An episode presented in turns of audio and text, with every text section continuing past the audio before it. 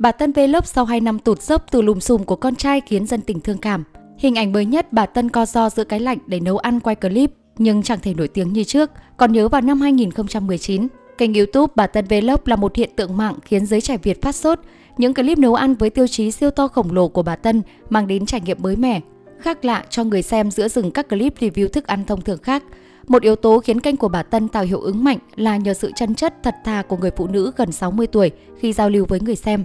Tuy nhiên, vào cuối năm 2020, con trai của bà Tân, chủ kênh YouTube Hưng Choi, đã vấp phải ý kiến trái chiều khi đăng clip nấu cháo gà nhưng lại bỏ nguyên con chưa qua sơ chế vào nồi nước sôi, khiến khán giả phản cảm. Sau sự việc đó, con trai bà Tân bị xử phạt hành chính 7 triệu 500 nghìn đồng và nhận nhiều đánh giá tiêu cực vì đăng clip có nội dung độc hại. Bà Tân Vlog tất nhiên cũng không tránh khỏi việc bị vạ lây khi trước đó. Bà Tân cũng nhiều lần bị khán giả nhắc nhở vì những lý do như mất vệ sinh, phí phạm đồ ăn, nhận quảng cáo quá nhiều. Sau 2 năm kể từ vụ lùm xùm ấy, số lượng tương tác trên kênh YouTube của bà Tân giảm rõ rệt và gần như mất khỏi đề xuất của nền tảng số. Mới đây, một đoạn clip ghi lại cảnh bà Tân cắn răng cổi giữa cái rét lạnh để nấu món bún thái siêu to khổng lồ nhưng chẳng nhận được nhiều sự quan tâm như trước, khiến khán giả không khỏi chạnh lòng. Có ai ngờ, người phụ nữ từng có thời kiếm được hơn 1 tỷ đồng trên một tháng với clip nấu ăn trên YouTube, nay phải nhận cái kết bẽ bảng phũ phàng như thế. Dưới bình luận, nhiều người cảm thấy thương cảm với bà Tân và kêu gọi khán giả hãy tiếp tục ủng hộ bà. Thích gia đình họ, xem đến nghiện luôn. Mọi người có thể ủng hộ bà được không? Tại sao con làm mà mẹ phải chịu? Thương bà quá, kiếm vậy đủ rồi bà ơi, giờ về nghỉ ngơi thôi. Luôn có sự đào thải trong giới YouTuber mà.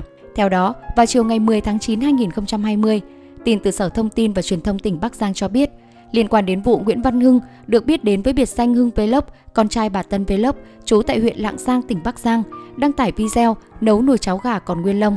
Thanh tra Sở Thông tin và Truyền thông Bắc Giang vừa có buổi làm việc với Nguyễn Văn Hưng.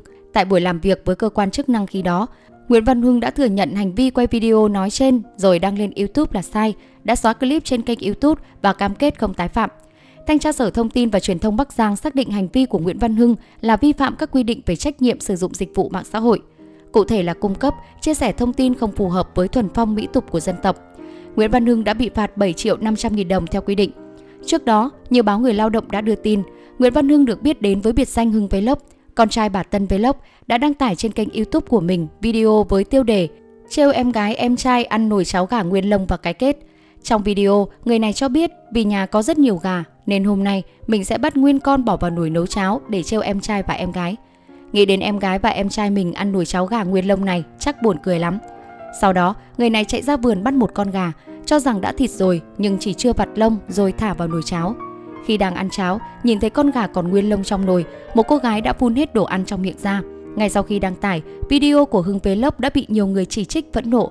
Nhiều người cho biết dù làm video với mục đích vui là chính, nhưng nhiều ý kiến cho rằng nội dung video nấu nồi cháo gà nguyên lông là tàn nhẫn, lãng phí thực phẩm, mất vệ sinh. Đây không phải lần đầu tiên con trai bà Tân Vlog bị phản ứng vì làm video với nội dung không lành mạnh, gây lãng phí thực phẩm, mất an toàn vệ sinh.